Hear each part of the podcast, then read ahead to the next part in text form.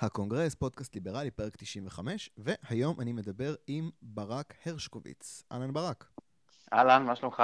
אני בסדר גמור. ברק הקים לפני שמונה וחצי שנים את פורום מנוף בליכוד. היום יש לו חברה ליחסי ציבור ואסטרטגיה. בדרך הוא עשה הרבה דברים, אנחנו נדבר עליהם. קצת התכתבנו לפני ההקלטה, וגרמת לי פתאום לחשוב שלפני שמונה שנים, לפני המחאה החברתית, אה, אתה ציינת, באמת לא היו פלטפורמות ליברליות ברמות כאלה ואחרות שהיום נראות לנו מובנות מאליהן כמעט. אה, פורום קהלת, שילוח, התנועה הליברלית החדשה, כמובן אה, אתר אה, מידע. אני אוסיף גם את חופש לכולנו. פשוט לא היה קיים, ואת פורום מנוף הקמת מתוך החלטה לייצר ליברליזם בימין. בוא, נכון. תספר, בוא, בוא תספר לי על זה קצת. קודם כל... קודם כל היה, היה ואקום מאוד גדול. אני, אני אספר טיפה מה הביא אותי, הרקע האישי שלי. שהוא yeah. מאוד קריטי לסיפור הזה. אני אחרי הצבא, במקרה מצאתי את עצמי כמה שנים אה, בלי לתכנן. מסתובב בארצות הברית, למדתי שם קצת, עבדתי, אה, הייתי בשליחות של הסוכנות אה, מסוימת, כל מיני ככה... אה, מחנה קיץ? התחלתי עם מחנות קיץ, אחרי זה היה שם כל מיני אירועים, מוז... שרשרת של אירועים מוזרים הובילה אותי להסתובב באמריקה בעצם די הרבה זמן. Mm-hmm. ו... אפשר להתעכב על זה בהזדמנות, אבל זה לא כזה מעניין. ו... אני, אני גם עשיתי את זה, אני אגיד שזה חוויה, ואלה מכם שצעירים עדיין, ולפני צבא או טיפה אחרי צבא, זה, זה מומלץ, זה, זה אחלה קטע. או כן. אם אתם כבר קשישים עם ילדים ואתם רוצים לצאת לשליחויות ארוכות יותר, יש גם שליחויות נורא מגניבות uh, ברחבי העולם של הסוכנות היהודית. אוקיי, אז, uh, זה אני לא מכיר. באמת, באמת ככה יצא לי גם ללמוד, גם לעבוד בארצות הברית, גם להתנדב, ו... ונחשפתי שם uh, ל... לרעיונות שמרניים וליברליים שבישראל לא יצא לי להיחשף אליהם. גם יותר מאוחר, גם כשחזרתי לפה והמשכתי ללמוד בישראל, אני לא חושב שהאקדמיה בישראל נתנה את הכלים ואת הידע הזה. ו... איך נחשפת? משהו... איך זה קרה? Um, אני חושב, זה, זה גם היה קצת מקרי, זאת אומרת, uh, היו, uh, uh, היו לי הרבה אירועים מאוד מעניינים ברמה האידיאולוגית. למדתי ב... חלק מהלימודים שלי היה בתוכנית אה, מאוד מיוחדת באוניברסיטת ניו יורק, שזו הייתה תוכנית אה, ביחד, ישראלים ופלסטינאים יש להם איזושהי תוכנית, mm-hmm. ו, וכל אחד לומד מה שהוא רוצה בעצם, איזה תואר שהוא רוצה, mm-hmm. וזה בעצם אילץ אותי ככה, זה פתח לי את בלוטות האידיאולוגיה, להתעמת עם כל מיני טקסטים ורעיונות ו, וכותבים, ודבר הוביל לדבר, הייתי סקרן. והגעתי לאדמונד ברק ולשמרנות אה, מסוג אחד ולליברליזם כלכלי, ו... וזה היה מאוד מעניין, אבל אני חושב שנקודת מפנה הייתה דווקא כשעשיתי איזשהו טיולון, אה, ובמהלך הטיול הגעתי לקובה. וקובה, אנחנו כולנו יודעים שזאת מדינה דיקטטורית קומוניסטית, אבל אה, מאוד בלט שם בעיניי דווקא השאריות של העושר בעין, שממש הציצו מכל פינה, יש שם בניינים מפוארים לתקופה שהיא לא מאוד רחוקה, זאת אומרת 40 שנה אחורה, 50 שנה אחורה, כשעוד, אה, כשעוד קובה הייתה אה, מגרש משחקים כזה של אמריקה, mm-hmm.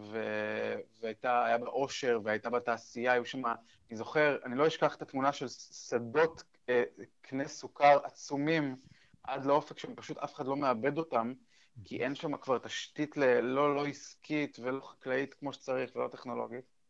וזו פעם ראשונה שהבנתי את המחיר של מדיניות, אה, מדיניות רעה שיכולה להיות הרסנית ויכולה אשכרה לגעת באנשים ולגרום לעוני. ו... אז התבשל אצלי ככה, וכשחזרתי לארץ, אה, התפקדתי לליכוד, ולא יודע למה. על איזה, ש... על איזה שנה אנחנו מדברים? 2010, 2000, אני חושב שפקדתי ב-2010, לא היה דבר כזה צעירי הליכוד, המוסדות בכלל, הפנימיים של הליכוד היו מאוד מרוסקים אז, ו...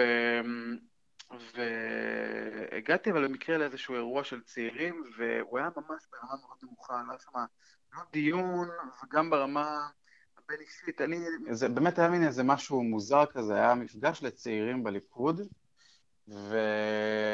ובשבילי זה היה איזשהו אירוע טראומטי, כי אני הרגשתי ש...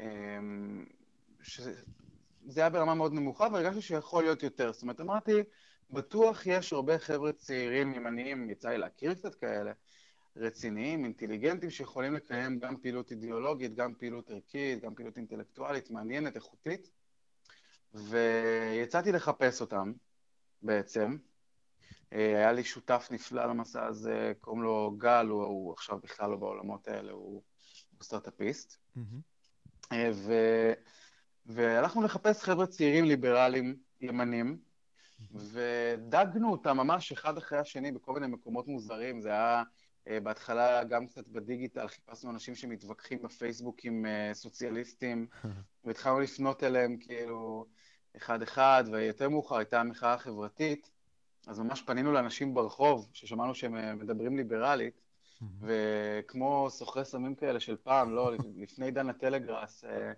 ממש פנינו ברחוב לאנשים ודיברנו איתם, ואמרנו להם, תקשיבו, אנחנו מקימים משהו, וככה ניסינו להקים איזושהי מסגרת ליברלית אני חושב שהייתה, אם לא, בין הראש... אם לא ראשונה, אז בין הראשונות מאז מותה של המפלגה הליברלית, אם תרצה, אפשר גם קצת להרחיב על המפלגה שמתה ההיא.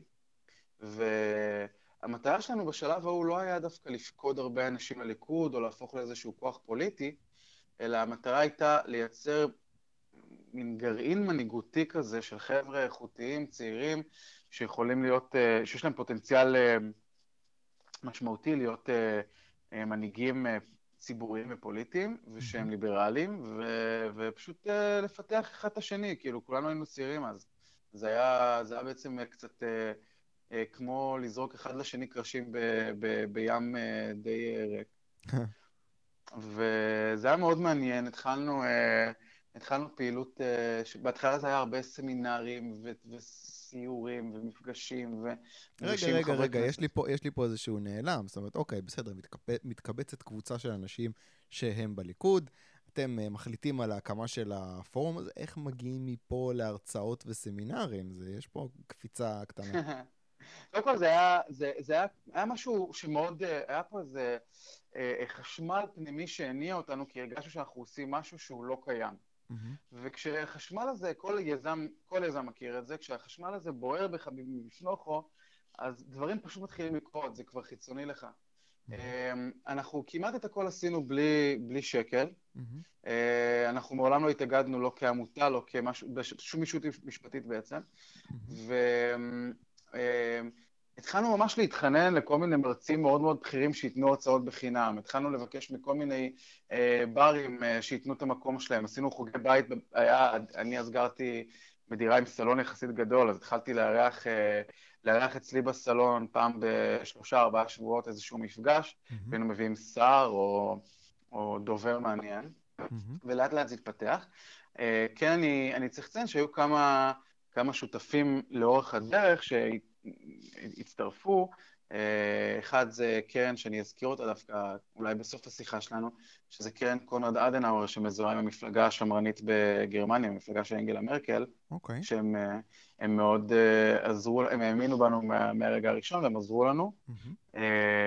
פחות בכסף, אבל כן גם קצת בהרצאות וכל מיני פרויקטים משותפים, וגם הם שלחו, הרבה, הרבה פעמים שלחו את הגרעין המייסד שלנו של מנוף לגרמניה, ללמוד במפלגה שמה, שהיא מפלגה, מפלגת השלטון ומפלגה הכי גדולה. ברק, ברק, אה, אנחנו מדברים פה על ההקמה של זה וזה... אה, כן. כן. אתה יודע, זה חשוב, כן, אבל אני רוצה קצת, אה, בוא תן לנו מה הקבלות.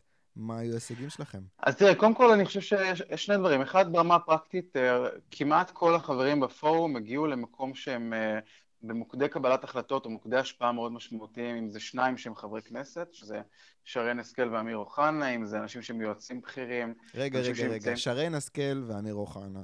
זה מהכמה. ליברלים האלה שדגתם במהלך הדרך? זאת אומרת, בוא תספר לי מה הקשר אמיר, שלהם. אה, אמיר זה סיפור מעניין, אמיר, אה, אמיר אה, הוא, אני נפגשתי איתו כש... הוא כבר התחיל את הפעילות שלו בליכוד, עוד לא הייתה, כשאני נפגש איתו עוד לא היה גאווה בליכוד, mm-hmm. זה, היה ב, זה היה כקונספט אולי, אבל הוא טיפה התייעץ איתי איך להקים, ו, ואני כן ככה, לא, לא זוכר מי חיבר בינינו, אבל הוא היה בפורום מנוף ממש מהרגע, מהרגעים הראשונים. Mm-hmm.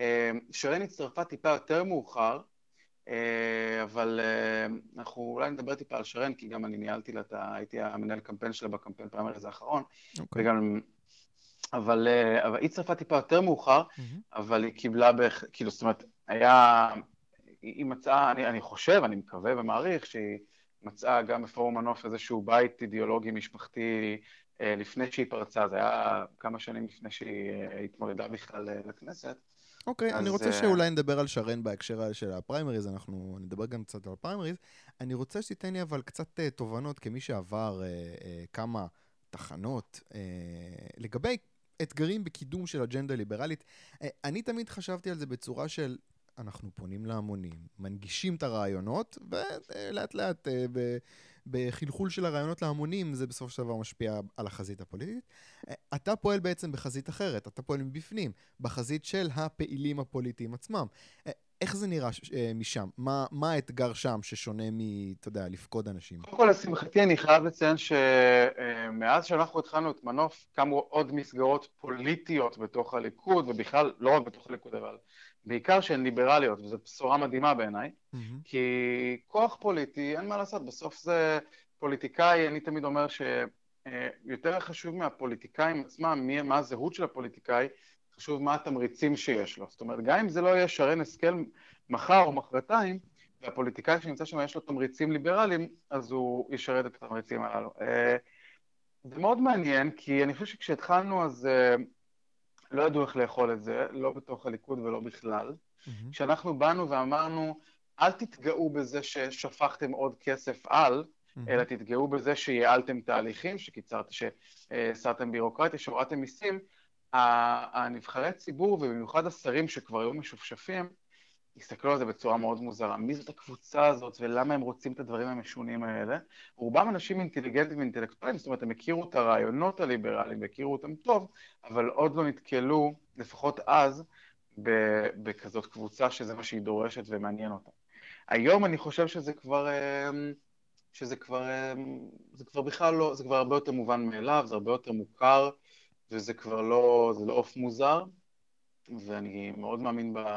אני מאוד מאמין בהתפקדות בפרט ובכוח הפוליטי בכלל, כי אני חושב שזה כלי שמעצים, זאת אומרת, הפעילים שרוצים לעשות שינוי במציאות, כשהם באים ותובעים כוח פוליטי ומשתמשים בו, זה מעצים את היכולות שלהם להשפיע בפי כמה.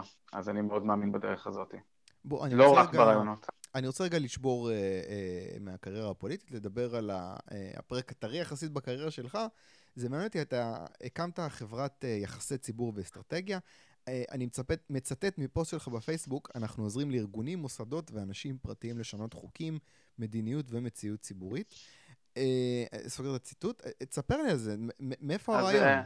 קודם כל זה, קודם כל לא המצאנו את הגלגל, כאילו יש חברות של אסטרטגיה ושל יחסי ציבור, אנחנו עושים מודל טיפה שונה, והוא התעצב האמת לא מעט בזכות אנשים שקשורים לפורום מנוף. אני, כש...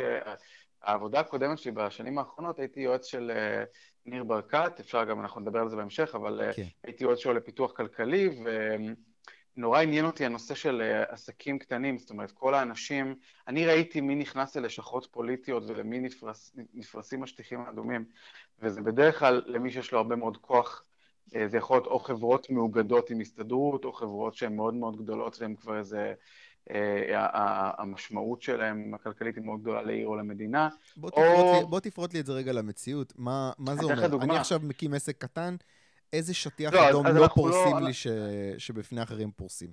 אני כבר, אני כבר אגיד לך, אבל אני כן רוצה להגיד לך איך, איך הגענו לקונספט. Mm-hmm. אה, אה, באותה תקופה נורא עניין אותי הסיפור של עסקים קטנים. אם, אם זה כאילו, אם זה מה שמעניין אותך, מה, מה, מה הקשיים שמתמודדים איתם עסקים קטנים, mm-hmm. זה אין סוף. יש uh, מהמון בירוקרטיה, אני היום מחבר איזשהו מחקר ביחד, uh, מתחת למטריה של פורום קהלת, uh, שקשור לעסקים בתחום המזון. Mm-hmm. הצורת פיקוח עליהם והצורת רישוי שלהם היא, היא ביחס, בהשוואה בינלאומית היא הזויה. העלויות שכר קופצות uh, משנה לשנה. Mm-hmm. המיסוי הוא מאוד מורכב בישראל על עסקים קטנים. אה, החסמים, אה, אני יכול לספר לך איזה סיפור הזוי ששמעתי על איזה כמה חבר'ה היפסטרים בתל אביב, שהם מעצבים בגדים, הם מעצבים אותם בארץ על המחשב, שולחים את זה לסין לייצור ומוכרים את זה בכל העולם, דברים מאוד בוטיקים כאלה. Okay. אוקיי. ויום אחד באה אליהם אה, פקחית מעיריית תל אביב, והסתכלה על החנות שלהם ככה מהרחוב, ואמרה, אה, יש לכם פה מכונת תפירה. זה אומר שאתם מפעל. אמרו לה, אנחנו לא מייצרים פה כלום. אז אמרה להם, לא, אתם, אתם, ההיפסטרים האלה, היא אמרה להם, אתם מפעל, ועכשיו אתם תצטרכו לעמוד בכל התנאי רישוי ופיקוח של מפעל, שזה דברים מפלצתיים. וואו. ובאמת, עסקים קטנים, אני חושב שהבעיה הכי גדולה... הולי שיט, איזה נורא. כן, הם כבר שלחו דברים... את זה לסין, ו... לא, לא, אני יכול, אני יכול לספר לך עוד דוגמאות שהן באמת אה, אה, אה, לא הגיוניות, לא, לא אמיתיות, ואני חושב שעסק גדול, קונצרנים, עסקים מאוגדים, עסקים, הם יכולים להתמודד עם בירוקרטיה מורכבת ועם רגולציה מורכבת. עסק קטן לא, יזם פרטי, נורא קשה לו. Okay. והבעיה הבעיה בסיפור הזה זה שאין להם ייצוג מספיק טוב. Mm-hmm. יש כמה מוסדות שאמורים לייצג עצמאים ועסקים קטנים, ברמה הפוליטית אני מתכוון, mm-hmm. אבל, אה, אבל יש איזשהו כשל שם, כשל אה, פנימי, שהמוסדות האלה, הם, הם לאורך השנים הפכו להיות בשיתוף פעולה ממש מוחלט והדוק עם ההסתדרות, עד כמה שזה נשמע מוזר. Mm-hmm. חלקם הם גם אגודות עות'מאניות, אם זה לשכות המסחר או אה, אחרים, ומה שקורה זה שבעצם הם נהנים, הם, הם באים עם ההסתדרות לכל מיני הסכמים, שהם בעצם הסכמי גג שמקבלים צו הרחבה על איזשהו ענף, ענף התופרות למשל, או לא משנה מה, ואז הם, הארגונים שאמורים לייצג את העסקים, מגיעים לעסק הקטן ואומרים לו, הצגתי אותך מול, המע... מול העובדים, מול ההסתדרות, כן. אתה צריך לשלם לי עכשיו בכפייה דמי אה, טיפול ארגוני. כן, כן, הסיפור של הדמי טיפול אה, אה, מוכר לי. איך אתם משנים את זה אבל? זאת אומרת, בא אליכם עכשיו אז, אותו היפסטר, איך אני, אתם יכולים לעזור לו? אז אנחנו לא עוזרים ספציפית, לא, אני כבר רק אגיד לך שמה שקרה, מכאן הגענו לזה, בא אליי מישהי שבתוך פורום מנוף, יש לה הורים של הפיצריה, הגיע אליהם דמי טיפול ארגוני, אמרה לי זה mm. הזוי, אנחנו מעולם לא רצינו שאף אחד ייצג אותנו בשום סכסוך, מה לנו ולזה. ו... ובאמת אה, מישהו חיבר לי אה, את אה, השותפה שלי דהיום, קוראים לה נטלי גרייבר, שהיא הייתה אז חוץ מזה שהיה לה, היא הייתה בתחום היח"צ, היה לה, היא הייתה מנכ"לית של הסתדרות העצמאים, שבעצם נאבקה, הייתה מין ארגון קטן שנאבק כדי לשבור את הקשר הגורדי הזה ולהילחם למען עצמאים ועסקים קטנים. אוקיי. Okay. עבדנו טוב ביחד, הגענו, לה, הגענו לחברה שאנחנו עושים היום, שאנחנו לא בהכרח חוזרים לעסק uh, קטן, כי אין לו את היכולות לזכור אותנו, אנחנו כן עובדים עם, uh, עם ארגונים, מוסדות, ארגונים, uh, קואליציות של ארגונים, אני יכול לתת כמה דוגמאות. Uh, למשל, אנחנו עובדים עם אה, איזושהי קואליציה עכשיו שפועלת בתחום החינוך ורוצה בעצם לפתוח את שוק החינוך ולעשות שם יותר אה, אה, אוטונומיה פדגוגית וניהולית. זהו, זה, זה, זה, נושא, זה נושא ש, שרציתי להגיע אליו דווקא די לקראת הסוף. בואו נפתח את זה רגע עכשיו. מה זה אומר? אני ראיתי שם חבר'ה כמו, אה, אה, בכנס הזה שאתם מארגנים, ראיתי שם חבר'ה כמו נפתלי בנט וחילי טרופר. לא נראה לי שזה האנשים שרוצים אה, להתקדם לכיוון של שיטת השוברים בחינוך. לא, קודם, קודם כל, הכנס נועד כדי להשפיע על השיח וגם לשמוע את הפוליטיקאים וגם לדבר אליהם. אוקיי. אז אנחנו דווקא הזמנו, ואנחנו גאים בזה ושמחים שהזמנו משמאל וימין את אה, כל, ה... כל מי שהיה אפשר שיש לו השפעה פוליטית. לצד מומחים ואנשים בתחום המקצועי הפדגוגי, כדי לבוא ולייצר שיח איתם. אנחנו לא מתביישים בשיח עם פוליטיקאים, גם כשהם לא מסכימים עם כל מה שאנחנו אומרים, וזה בסדר. Mm-hmm. הדרכים שאנחנו עובדים עליהם, זה, זה משתנה מארגון לארגון, אבל בסופו של דבר יש פה איזשהו שטאנס קבוע. בסופו של דבר צריך לאתר מה הבעיה בחקיקה, או החסם שמפריע, שעוצר תחרות, שעוצר התחדשות, שעוצר, אה, שעוצר יוזמה, mm-hmm. איפה הוא נמצא, איפה הוא יושב, ו- ו- ולמה הוא שם? האם זה בגלל שדעת הקהל רוצה שיהיו חסמים כאלה? האם בגלל שפקידים רוצים שיהיו חסמים כאלה? ולבוא ולפתור את זה בכל אסטרטגיה היא בפני עצמה. וואו, לגבי החינוך... מדברים, זהו, אם מדברים על חינוך, זה כי נשמע לי קרב ב-17 חזיתות. כאילו כל מקום 17, ש... 17 אלף אולי, כן. אה, אבל אני חושב שבתחום החינוך דווקא מה שמעניין זה שיש הזדמנות, ההורים היום מבינים את הקונספט הזה שהם היו רוצים יותר אוטונומיה להחליט מה הילד שלהם לומד ואיך הוא לומד את זה. הם מבינים שמערכת החינוך, גם כששופכים עליה הרבה מאוד כסף, כמו שקרה בשלוש-ארבע שנים האחרונות, זה לא בהכרח מביא לתוצאות פדגוגיות טובות יותר. כן. ואני חושב שבגלל שהעולם נע, נע היום, כל העולם נע היום קסטומיזציה ובחירה ובחירה אישית ו- ו- וחופש, אני חושב שההזדמנות פה היא אינסופית, זאת אומרת, זה יהיה מאבק קשה, אבל זה מאבק שהוא בסוף יצליח, אין לי ספק בזה. אוקיי, okay, אה, בוא נדבר רגע על ניר ברקת, אתה אה, הזכרת אותו קודם, ש, שעבדת בשבילו. אה, אני חייב להגיד, מבחינת קהילה של חבר'ה ליברליים, הוא קצת נעלם, זאת אומרת, לא ברור מה, מה הוא מביא, הוא התברג במקום גבוה ברשימת הליכוד. אתה אומר, כתבת את המצע הכלכלי שלו, להערכתך, כמו שאתה יכול להעריך, איזה חבר כנסת הוא יהיה? הוא יהיה יותר חיים כץ, יותר שרן השכל? אולי בכלל יישאר במים הביטחוניים-מדיניים ולא ייגע בנושאים כלכליים? מה... קודם כל, הוא, הוא כתב את המצע שלו, אני כתבתי את זה ביחד איתו ועזרתי לו, מה שכן, ואני שמח אגב שהייתי יכול להיות שם כאדם ליברלי שנמצא שם לצידו בכתיבה של עולם התוכן הכלכלי שלו. אוקיי. Okay. אמ, ניר ברקת הוא בן אדם שבא מרקע מאוד מאוד חזק של business, הוא, היה, הוא הקים פה, הוא היה חלוץ של הייטק עוד לפני שבכלל ידעו שיש דבר כזה start-up nation, לא היה דבר כזה. Mm-hmm. הוא, הוא היה הנשיא הראשון של Check Point, הוא הקים את BRM, חברה מדהימה שעוסקת בהשקעות ובתחום, בשוק הפרטי, הוא, הוא מבין business. אוקיי. Okay. אה, יותר מזה, אגב, תחום החינוך, אנחנו חייבים אה, להזכיר את זה, כי הוא, כשהוא הגיע, הדבר הראשון שהוא הגיע כשהוא היה ראש עיר, זה שבעצם הוא פתח את החינוך בירושלים לבחירה חופשית של ההורים באיזה בית ספר ללמוד, וזה בעצם סוג של שיטת השובריזציה פחות או יותר, כי בית ספר שהוא לא טוב ואין לו ביקוש נסגר, בית ספר שהוא טוב אה, משכפל את עצמו, וההורים בוחרים, ויש שיטות, אה, שיטות ניהול שונות, וזה בעצם סוג של שיטת השוברים light. אתה אומר, הוא פתח את אה, אזורי רישום, מה שנקרא? הוא גם פתח את אזורי הרישום, זאת אומרת, לחלוטין, ההורה יכול לבחור לאן לשלוח את הילד, אבל יותר מזה, הוא גם בעצם ניהל את ההיצע ולא את, ה, לא את הביקוש, זאת אומרת, הוא לא דיכא את הביקושים, אלא בעצם אמר, אם, אם יש פה בית ספר שהוא מאוד מצליח ויש לו הרבה ביקוש, נפתח עוד סניף שלו, אפילו בשכונות אחרות. Mm. וכנ"ל הפוך, אם יש בית ספר שאין לו ביקוש, המנהל יכול לפטר את עצמו, כמו שאומרים. Okay. אוקיי. ו... אז במובן הזה אני חושב שניר ברקת הוא כן בשורה. אה, נכון ששוב, הוא, בגלל שיש פה איזשהו משחק מאוד מאוד מעניין, ככל שבן אדם נמצא בעמדת השפעה יותר גבוהה ויותר כוח פוליטי ונמצא יותר קרוב לצמרת, mm-hmm. הוא צריך, אה, הוא, הוא, הוא, הוא חייב לשמור על הרבה יותר איזונים ולרצות הרבה יותר גופים אה, פוליטיים, ו, ו, וזה הרבה יותר מורכב, הוא, ולכן אני צופה שכמו הרבה אחרים, הוא, הוא, הצורת העבודה שלו והפוליטיקה שלו תהיה שמרנית והיא לא תהיה מהפכנית. אבל האם הוא בשורה? אני חושב שהוא כן בשורה. כמובן, אנחנו נחיה ונראה לאן זה ילך, אבל אני חושב כן. שמכל האנשים שנמצאים היום בפוליטיקה הישראלית ובליכוד, הוא בטח מה, מהטובים, בוא נגיד ככה, ברמה הליברלית. אוקיי, okay, אז אנחנו מדברים על הליכוד, אה, נגענו בפריימריז, עבר קצת זמן כבר מאז שהפריימריז בליכוד אה, נגמרו. לא כזה הרבה זמן, אבל כאילו דברים כל כך קורים נורא נורא מהר. אה, והאמת, הזמן הזה שעובר, כל, ככל שהזמן עובר, כאילו כל פעם משהו קטן משתפר.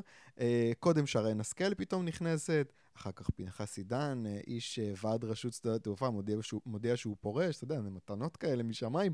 אה, נראה שהליכוד במומנטום לכיוון ליברלי, או שאנחנו עדיין במיעוט? איך אתה רואה את זה?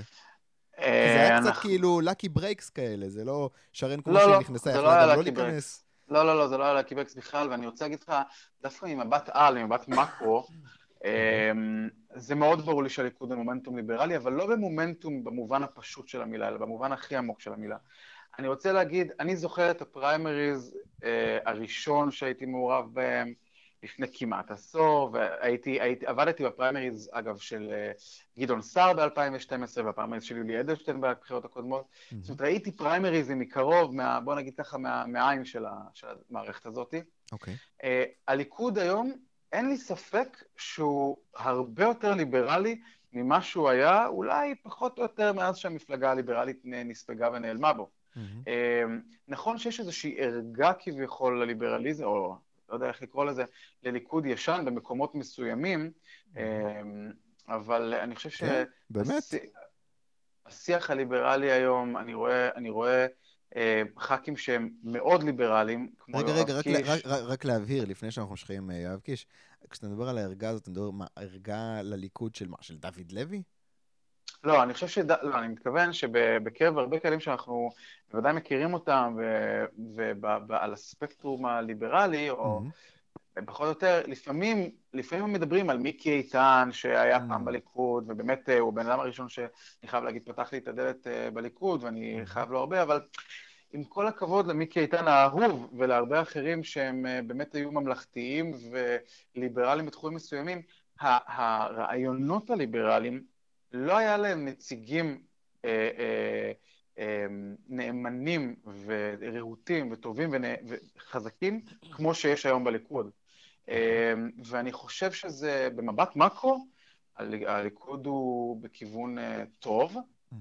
אני לא חושב שאי פעם הליכוד יהיה מפלגה אה, ליברלית אה, לחלוטין, כמו המפלגות הליברליות שאנחנו רואים באוסטרליה ובמקומות אחרים, כי תמיד בתוך הליכוד יהיה תמהיל של כל מיני קהלים וכל מיני אינטרסים.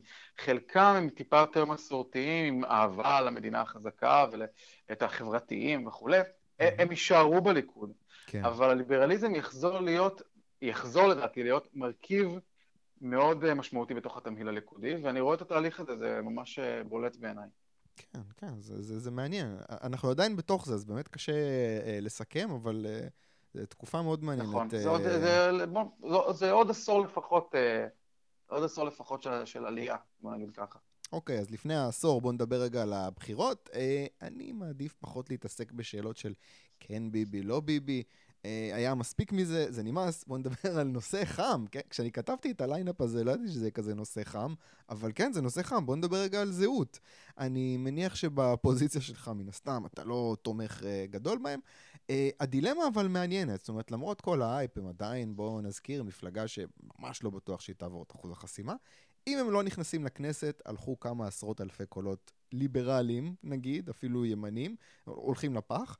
אם הם כן נכנסים, יש סיכוי טוב שאם הם בכלל נכנסים לקואליציה, הם יוצאים מהר מאוד בגלל העמדות הקיצוניות שלהם. או בכלל הם הולכים עם גנץ, כי הרי זה לא, לא משנה, פייגלין אמר, לא משנה לי, כאילו גנץ אה, ביבי. נכון. איך תיראה, אבל אני מניח, נגיד שהם אה, עוברים את אה, אחוז החסימה, איך תיראה כנסת עם זהות לדעתך? קודם כל, אה, טוב שזהות, כבר עוד לפני שנכנסו לכנסת או לא נכנסו לכנסת, אני חושב שיש להם תפקיד, אה, שהם ממלאים תפקיד אה, בציבוריות הישראלית. אנחנו רואים עכשיו את כל השיח על קנאביס, שאומנם הוא, בעיניי הוא לא צריך להיות השיח המשמעותי העיקרי של, ה, של הליברליזם, אבל... זה מפתיע, כן, זה, זה מאוד זה... מפתיע כל מה שקורה בשבוע האחרון. זה, זה נורא מעניין, ואני חושב שהם כן מושכים את השיח למקומות ליברליים יותר, אה, גם בחינוך אגב, גם בנושאים אחרים, הם מושכים את השיח, הם כן משפיעים עליו, ומי שיגיד לך שלא הוא מיתמם, ואני חושב שזה ייאמר לזכותם. אני כן זוכר את פייגלין בליכוד, אני זוכר אותו גם כחבר כנסת וגם לפני שהוא נהיה חבר כנסת בפעילות הליכודית שלו, שאגב הייתה לי הרבה מאוד הערכה לדרך שהוא עשה. אוקיי. Okay. אבל אני חושב שראינו אותו, ואני לא חושב שכפרלמנטר, הוא והמפלגה שלו, הם, אה, הם אה, ימלאו תפקיד מאוד משמעותי מהסיבה הפשוטה שהזירה הפוליטית היא זירה שצריך להיות בה קצת פחות פילוסוף וקצת יותר אה, פוליטיקאי, דואר. אני הייתי, פייר, אני הייתי מעדיף, אם היינו רואים יותר דודי אמסלמים ויותר דוד ביטנים במובן של היכולות הפוליטיות, mm-hmm. שהם ליברליים, שהם משלנו, שאנחנו שמנו אותם, ש- שהם התמודדו, עשו פריימריז, אה, אכלו את האבק של השטח, כן. צמחו מלמטה וכולי, שהם יהיו הנציגים הליברליים שלנו, מאשר אה, אנשים שהם... שנראה לי שההשפעה הפוליטית שלהם מתוך המערכת תהיה מאוד uh, זניחה. Mm. אתה יודע, אנחנו נחיה ונראה, שוב, אנחנו... אגב, יש מישהו כזה? אם ייכנסו לכנסת, הלוואי. יש מישהו כזה? יש מישהו כזה? אני חושב שכן, אני חושב שאמיר אוחנה... גם שרן השכל, אגב, אני רוצה להגיד, להזכיר לגבי שרן, שהיא התעסקה עם הנושא של לגליזציה כבר בתחילת הקדנציה, כשהיא נכנסה לכנסת, ואני הייתי מאלה שאמרו לה שזה גם התאבדות פוליטית וגם הזוי, כי השיח בכלל לא שם. ואני חושב שכן היא השפיעה על השיח, גם ברמה המקצועית בתוך הוועדות, גם ברמה הציבורית. אמיר אוחנה עשה השפעה מאוד משמעותית. אה, אני חושב שדוגמה מדהימה זה יואב קיש עם, ה, עם הרפורמה שלו בתחום העסקים, בתחום רישוי העסקים, עם ביטול חוק הספרים.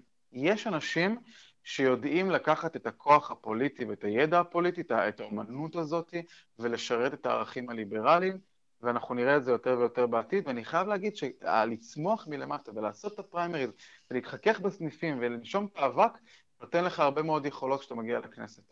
כן, כן, זה, זה, זה, זה, אתה יודע, יש אה, פודקאסט שהמלצתי עליו כבר פעם אחת, אני ממליץ עליו בכל הזדמנות, הפודקאסט של חיים רמון ו- ואברום בורג. שמעתי אותו בעקבות ההמלצה שלך. וואי, הם, נכון, הם, הם מצחיקים נורא.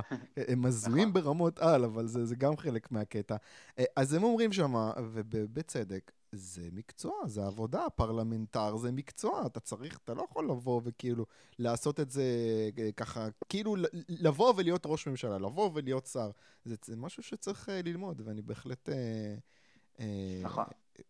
מבין, מסכים, מבין, ושמח באמת לשמוע שיש אה, חברי כנסת ליברליים שבאמת לא מגיעים רק לקדנציה אחת, אלא משתפשפים. בואו נסגור את הפינה הזאת של הלגליזציה אה, עם טלגראס, אנחנו דיברנו על אה, זהות, המעבר הזה מתבקש, אז עמוס, דוב סילבר ועוד כמה עשרות סוחרים של טלגראס נעצרו במבצע שהמשטרה מאוד אה, מתגאה בו משום מה. למי שהיו אשליות שהסנטימנט הציבורי לכיוון לגליזציה הגיע כבר למסה הקריטית, מסתבר שלא, אנחנו לא שם, אחרת המשטרה לא הייתה עושה כאלה מאמצים. מתי תיווצר לדעתך המסה הקריטית הזאת שתוביל ללגליזציה? זה, זה, כי הדיון לדעתי כבר הוכרע. אין טעם, אין טיעון רציני היום נגד לגליזציה, עושה רושם שהדיון הוכרע. מה אתה אומר? זה, זה, זה יהיה הבחירות שיטו את, את הכף? כמה אנחנו קרובים לסיפ... לסוף הסיפור הזה, לדעתך? זה קשה לדעת, אני חושב שאנחנו מאוד קרובים, אני חושב שהדעת קהל כבר שמה מזמן, אני דווקא חושב שאנחנו כן שמה. Mm. אני מסתכל על התגובות אה, בוויינט ובמאקו, בפייסבוק, למעצר המופרך הזה, כאילו...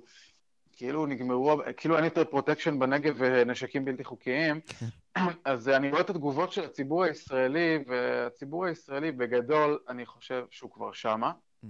מזמן. הוא מפריד, הוא יודע להפריד בין אה, קנאביס לבין סמים קשים. הוא יודע, הוא יודע, הוא, הוא, כבר, הוא כבר שם במובן של לדעת שאפשר לעשות לגליזציה עם הגבלות ועם רגולציה מסוימת. Mm-hmm. הציבור שמה. אם המשטרה לא שמה, תמיד המוסדות לוקח להם יותר זמן, אבל לדעתי זה שירת ברבור, אה, אה, שירת ברבור קצת צורמת. כן. אה, אבל, אה, אבל אנחנו שם. כן, כן, אני, אני מסכים איתך. אה, אינשאללה, בקר... ממש בקרוב. בוא נדבר קצת על כחול לבן, מפלגת כחול לבן. אני מנסה להבין איך ייראה הסלט הזה של אנשים ודעות של ממש לא קשורים אחד לשני, אחרי שיעברו הבחירות.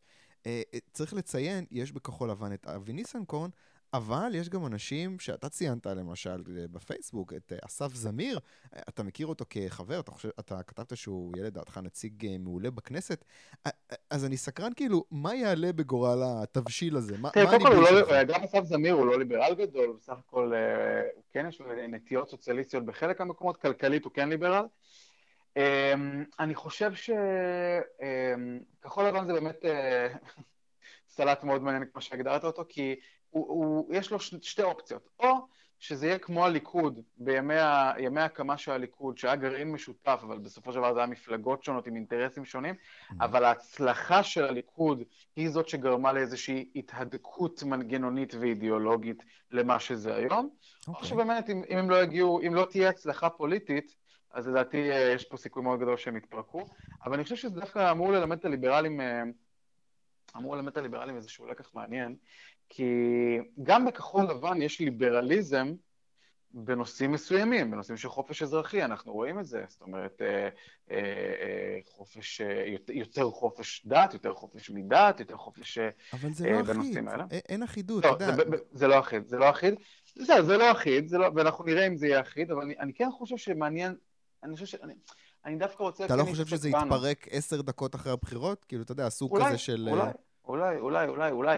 אני חושב שאם אם, אה, אם לא תהיה הצלחה, אם תהיה, אם תהיה הצלחה פוליטית, תהיה לכולם אינטרס uh, לעבוד מאוד קשה לשמר את זה, ואז יכול להיות, אנחנו נראה, יכול מאוד להיות שאנחנו נראה את התבשיל הזה uh, איכשהו יוצא ממנו משהו.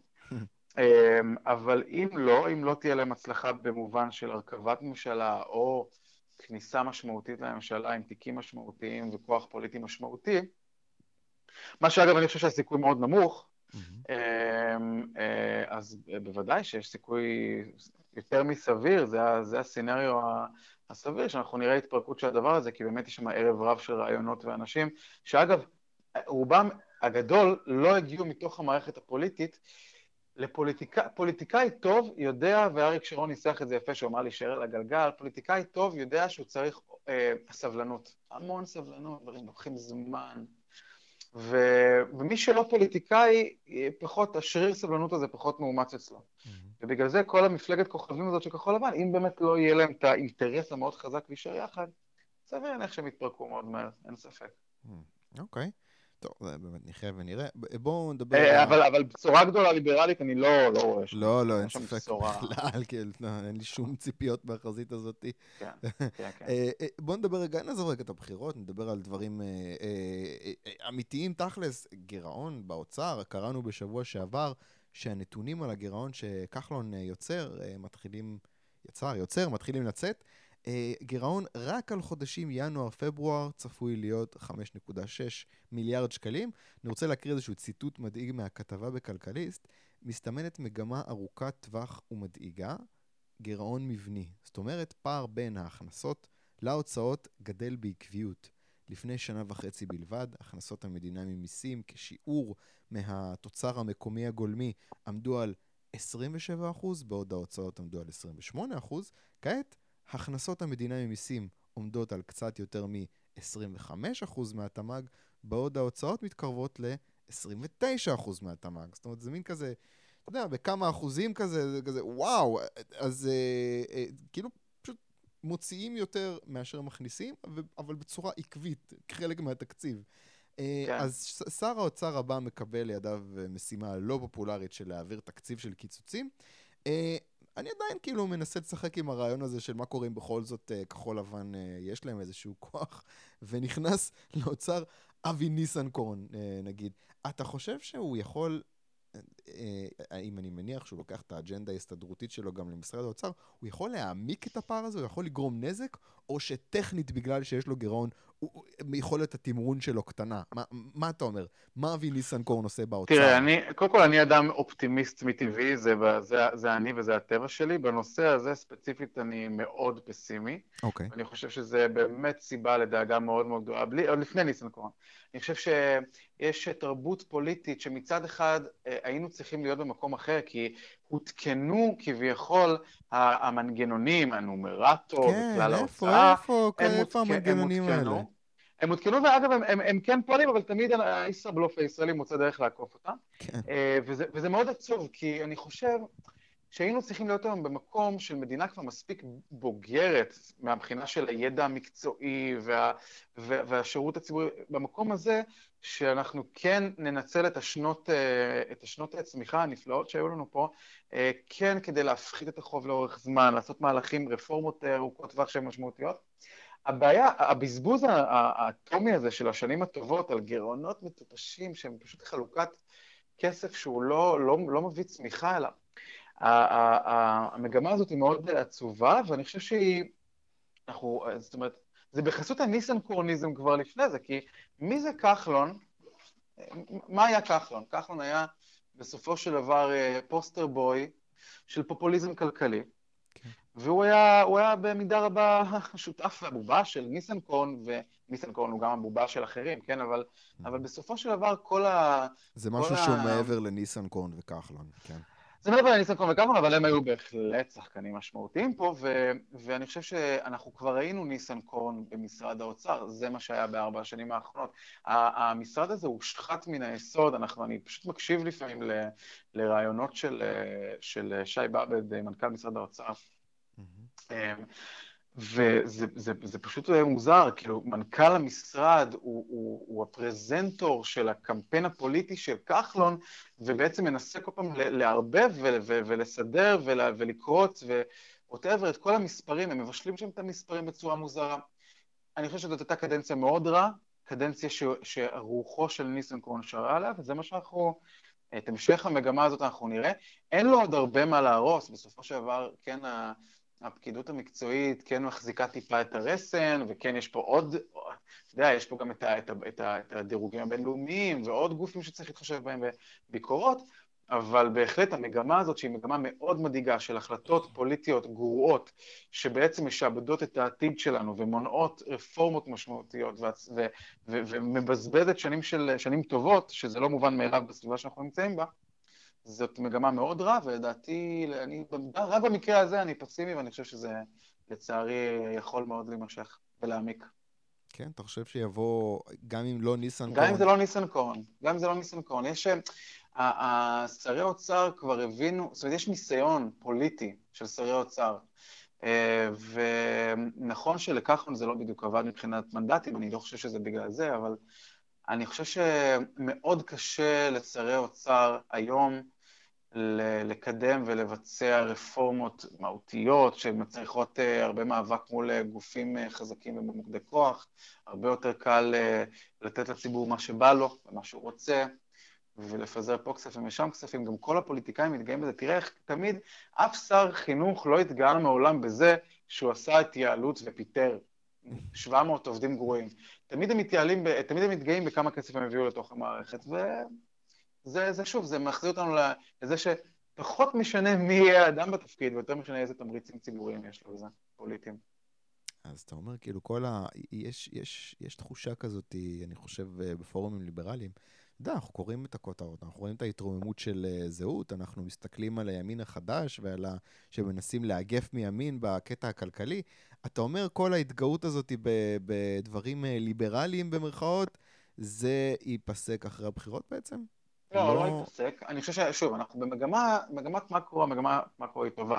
פעם לא היה, לא, לא היית, לפני עשור לא היית יכול לדמיין מילים כמו שאמר בנט בנושאים כלכליים בבחירות האלה. לא היית יכול לדמיין אה, את הפופולריות של אה, אתר מידה שמייצר כותרות לא פעם ולא פעמיים. לא היית יכול לדמיין את שרן השכל, זה דברים שלא היית יכול לדמיין לפני עשור הפוליטיקה הישראלית. רק באמת, אני יודע, כי אני הייתי שם, וניסיתי לדמיין אותם ביחד עם אנשים שאספתי literally מהרחוב, ולא היה קשה לדמיין את זה אפילו. אז המקרו הוא מגמה טובה במובן הזה שיש היום קהילה ליברלית, יש לזה base ויש לזה עוקבים. המבחן הגדול יהיה לתרגם את זה, אני תמיד חושב על הבן אדם קצה, על, על, על הסאחי הממוצע עם המשכורת הממוצעת פלוס עם מעמד ביניים, שגר במודיעין, או גר ברעננה, או בבניינים החדשים בנתניה. האם הוא מבין את השיח הזה, זאת אומרת, אני חושב ש... באינסטינקטים הוא כן מבין שתחרות זה טוב לו, והוא כן מבין שמשהו במנגנונים של ההסתדרות מעופש ולא טוב לו, אבל האם הוא מבין את התיאוריה הליברלית? אנחנו עוד לא הצלחנו לתווך את זה להמונים, ועוד לא הצלחנו לתווך את זה בצורות רגשיות, שאנשים בעצם יבואו ויבחרו את זה, יבחרו בזה כסטנדרט. זאת הדעה שלי. אבל זה, יכול להיות שזה ילך לשם.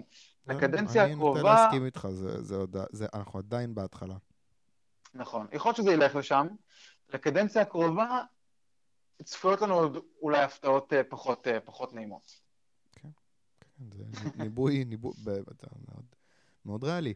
אה, אני רוצה לחתוך רגע לנושא שהוא לא כל כך ליברלי וגם לא מקומי, אבל הוא מעניין אותי ומדאיג אותי. קצת לדבר על הפוליטיקה האמריקאית. איזושהי מגמה של אנטישמיות שמתפתחת די ללא הפרעה במפלגה הדמוקרטית, מפלגה שאולי בבחירות הבאות תשים גם נשיא בבית הלבן. אני אתן קצת רגע לקביעה הקשה הזאת. אה, יש אה, חברת קונגרס בשם אה, אילהן עמר. היא יצאה בשורה של הצהרות אנטישמיות בכמה חודשים האחרונים, ולא באמת התנצלה עליהן. Uh, הכיסוי להצהרות האלה, שלא מדובר באנטישמיות, אלא ביקורת על ישראל, uh, אני מצטער, אבל כשהיא אומרת שליהודים בארצות הברית יש נאמנות כפולה, והם שולטים על הפוליטיקאים באמצעות הכסף היהודי הזה שלהם, אין לזה שום קשר לביקורת על ישראל. אה, בכלל, זה מצחיק הכיסוי הזה, כי אה, עכשיו נגיד, כשיהיה פיגוע נגד אה, בית כנסת, נגיד איפשהו, בגלל שיש איזשהו מבצע בעזה, אי אפשר להגיד שזה לא על רקע אנטישמי, אלא על רקע אנטי-ישראלי. אני לא אוהב את הטיעון הזה. עכשיו, היא לא סנטורית, היא חברת קונגרס, זה כאילו פחות נחשב, אבל היא עדיין אחת מהכוכבות העולות של המפלגה הדמוקרטית. היא מקבלת גיבוי מננסי פלוסי. פוליטיקאית הרבה יותר בכירה במפלגה הדמוקרטית, ושורה של פוליטיקאים בכירים במפלגה. היא מופיעה על, על שער ה Rolling Stones עם אה, אלכסנדריה אוקסיו קורטז, שגם מגבה אותה. אה, אלכסנדריה אוקזיו קורטז, גם מהכוכבות החדשות של המפלגה הדמוקרטית. זה העתיד, זאת המגמה, וזה מדאיג. אה, אני מאוד אוהב לשמוע את הפודקאסט של בן שפירו, והוא מכנה את התהליך הזה ג'רמי קורביניזציה של המפלגה הדמוקרטית בארצות הברית. ייתכן שמציאות כזאת של זאת המפלגה הדמוקרטית, אלה הכוחות, מין סוציאליזם אנטישמי כזה, אה, מציאות כזאת של נשיא בבית הלבן, כמו ברני סנדרס נגיד עוד שנתיים עבור ישראל, שנשענת על הממשל האמריקאי במידה רבה, מציאות תשתנה מאוד בזמן הקרוב אם מפלגה דמוקרטית באמת מגיעה לבית הלבן. אתה, אתה, אתה היית פסימי קודם, אז אני סקרן כאילו, איך אתה רואה את זה? איך, איך, איך, איך, איך נראית המציאות ל, ל, ל, לממשל ב, בישראל, ובכלל במדינת ישראל, כשזה מי שיושב בבית הלבן? קודם כל, הניתוח שלך, הניתוח שלך הוא ניתוח מאוד uh, קודר, אבל נכון. Um, אני לא מומחה לפוליטיקה אמריקאית, ולא לחברה אמריקאית, אבל uh, אני כן, דבר אחד אני כן קצת מומחה, וזה דווקא ל... Um, לאסטרטגיה פוליטית ולמסרים בדעת קהל. אוקיי. Okay. ואני חושב שאנשים, פוליטיקה באופן כללי, ואני תמיד מנסה להסביר את זה לאנשים, אף אחד לא מצביע לא על מצע, לא לפי מצע, ולא לפי אה, אה, אה, רעיונות או הישגים, רשימות הישגים. רוב האנשים, אני תמיד אומר, אפילו עד היונת לא יושבת ומשווה את המצעים של המפלגות השונות בבואה להחליט למי מצביע. אנשים מצביעים על סימבולים. זאת אומרת, מתווה הגז הפך להיות איזשהו סימבול, האם אתה איתנו או האם אתה נגדנו. מתווה הכותל זה הפך להיות סימבול שמחלק אותנו, האם אתה נגדנו? עכשיו, בארצות הברית וגם באירופה, ברוב מדינות אירופה, ישראל לצערנו הרב הופכת לאיזשהו סימבול מפצל שכזה, ש, שבלית ברירה מין הופכת, זאת אומרת, ברגע שהיא הפכה לסימבול מפצל, אז בלית ברירה היא, זה חייב להיות דיכוטומי. זה חייב להיות או שאתה שונא ואתה איתנו, או שאתה אוהב ואתה נגדנו, כמו בהרבה מקרים אחרים בפוליטיקה. זאת אומרת, זה כבר הפך להיות דגל רגשי, סימבולי, שהוא לא קשור לעניינים, ה... למצע או לדברים פרקטיים, ובמובן הזה זה מאוד עצוב. Mm-hmm. אני חושב שמאוד כדאי לישראל לחשוב טוב איך לשבור את המגמה הזאת, איך לא להפוך לסימבול אמ, שעליו מצביעים, אה, ולחזור להיות אה, במיינסטרים, אולי זה too late. מה שכן, אני, אני, בגלל שאני קצת כן אופטימי, אני אופטימי בטבע שלי אמרתי, אז אני, אני חושב שבסוף זה תנועות מטוטלת, אנחנו רואים את זה הרבה בפוליטיקה העולמית, אנחנו רואים את, את המגמות האלה אה, כלפי כל מיני נושאים שהם הופכים להיות סימבול משמעותי, וכלפי, אני זוכר שלפני לפני כמה שנים הייתי באיזשהו כנס, אולי לפני כבר תשע או עשר שנים, שדיברו בו על יוון, על בכלל המרחב היווני, שזה יוון וקפריסין היוונית, mm-hmm. על, על האנטישמיות המאוד חזקה שיש לנו בשנאת ישראל. וזה היה, אומנם יוון היא לא מדינה חזקה כמו אמריקה, אבל זה כן היה חשוב, כי בסוף, בסופו של דבר שכנה שלנו, יש לנו קשרים כלכליים איתה וכולי.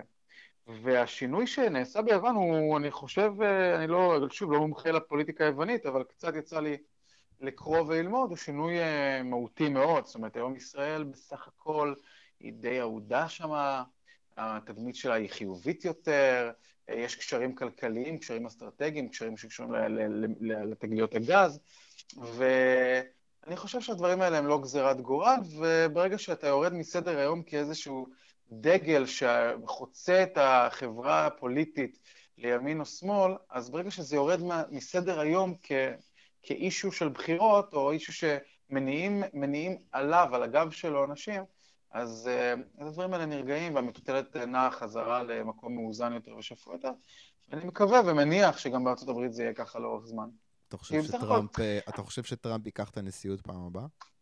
אני לא יודע, אגב, אני תוהה, אני לא יודע אם טראמפ, אה, כמובן שאני שמח שטראמפ הוא נשיא, הוא ספק שהוא טוב מאוד לישראל, אבל השאלה אם, השאלה אם חיבוק הדוב שלו המאוד מאוד חזק, אה, לא גם קצת, אה, בגלל, הפך, הפך את זה עוד יותר למין סמל מפצל כזה, שבעצם אילץ את, ה, את הצד השני לעוד יותר לדחות את ישראל ממנו, כדי לסמן בעצם מי הוא ומה הוא. וזאת, אה, אני לא יודע, לא יודע אם טראמפ יהיה פעם נשיא, אני חושב שסיכוי סביר שכן, לנשיא מכהן יותר קל להיבחר שם. מה שבטוח, אם הוא לא יהיה נשיא, זה חדשות רעות בשביל ישראל. נכון, אבל שוב, אני חייב לציין שאנחנו רואים את התנועות מטוטלת האלה קודם. ברגע האמת, אה, ברגע האמת, כשנשיא מגיע לבית הלבן, אה, אה, בדרך כלל, נשים את טראמפ בצד קצת, כן? אבל בדרך כלל הוא גם, הוא גם מוגבל ב, ביכולות שלו לעשות מהפכות ושינויים. ואני מאוד מקווה שהמגמה, יותר חשוב מהנשיא, מזהות הנשיא, זה המגמה הציבורית. ואני מאוד מקווה שהמגמה הציבורית בקרב הדמוקרטים תשתנה לאורך השנים, ואני מקווה ומניח שזה יכול לקרות. אוקיי, okay, בואו נחתוך להמלצת תרבות. אה, ספר, סרט, פודקאסט, אירוע שאתה רוצה להמליץ עליו. אם לא חשבת על משהו, אני אתן לך רגע לחשוב. ואני אמליץ על משהו די ספציפי, על פרק בתוכנית רדיו ישנה שכבר מזמן מתה, אבל אפשר למצוא אותה ביוטיוב, אני אשים קישור. קוראים לה Uninformed, זאת הייתה תוכנית ברדיו סיריוס XM, אה, תחנת רדיו לווייני אמריקאית, אה, ביתו של האוורד סטרן אה, הנהדר. אבל את התוכנית הזאת, Uninformed, הנחו שני קומיקאים בשם ג'ו דה רוזה וביל בר. ביל בר הוא הסטנדאפיסט האהוב עליי, הוא לבד המלצה בפני עצמו. הוא סטנדאפיסט מהז'אנר הזוהם, קצת גבר מיושן, style אל בנדי כזה, אירי מאוד חד. בתוכנית רדיו הספציפית הזאת, בפרק הספציפי הזה שהוא שודר לפני יותר מעשור, אה, הם הביאו לאולפן פסיכולוגית, ואני פשוט שמעתי את זה במקרה, וזה היה חתיכת חוויה לשמוע פסיכולוגית מפרקת, תוך שעה וחצי, את המניעים שגורמים לביל בר להיות כל כך מתגונן ומסוגר וחסר רגישות כזה, במידה מסוימת היא גם מפרקת מה הוביל אותו להיות סטנדאפיסט, דרך מין טיפול כזה. אה, מהר מאוד מגיעים לחוויות אה, עם ההורים. זה, זה, זה היה מאוד מצחיק ואינטנסיבי וחוויה, במיוחד למי שאוהב את אה, ביל בר. אגב, הוא מופיע בארץ במאי. זהו, אני אשים לינק לפרק הזה של Uninformed ביוטיוב. ברק, מה ההמלצה שלך? קודם כל מרתק, אני חייב להגיד לך שוב שאני בעקבות המלצה שלך אה, הלכתי ושמעתי פודקאסט ואני, אה, זה היה מוצלח, ואני ממליץ למאזינים אה, לעקוב אחרי ההמלצות שלך. Yeah. אני רציתי לתת המלצה, שתי המלצות, אבל הן קשורות אחת לשנייה. לי יש איזשהו פטיש מוסבר או לא מוסבר לכל ההיסטוריה של מזרח גרמניה, גרמניה המזרחית. אני חושב שזה מדהים שבעצם האוכלוסייה במזרח גרמניה חיה כל כך, חוותה כל כך הרבה שנים בלי דמוקרטיה, כי הנאצים עלו לשלטון ב-33, גם במזרח גרמניה, וישר אחרי שהנאצים נפלו, הותקן המשטר הקומוניסטי. זאת אומרת, כמעט 60 שנה, שני דורות קמו והזדקנו בלי לראות ולטעום ולדעת מה זה דמוקרטיה, ותמיד זה נורא עניין אותי. אוקיי. Okay. אה, אז אני ממליץ על שני סרטים אה, ש, שנוגעים בחיים תחת משטר טוטליטרי קומוניסטי אה, בגרמניה, כי זה מקרה גם מיוחד, הוא שונה מהמקרה הקובאני ומקרים אחרים. Mm-hmm. אחד זה להתראות לנין, שהוא דווקא על הרגעים השלהי, הרגעים האחרונים של המשטר, שהוא יותר הומוריסטי, mm-hmm. והשני שהוא הרבה יותר כבד וקשוח, זה חיים של אחרים. אה, נהדר. אז שני, שני, שני סרטים מדהימים, אז אם למישהו בא לעשות אה,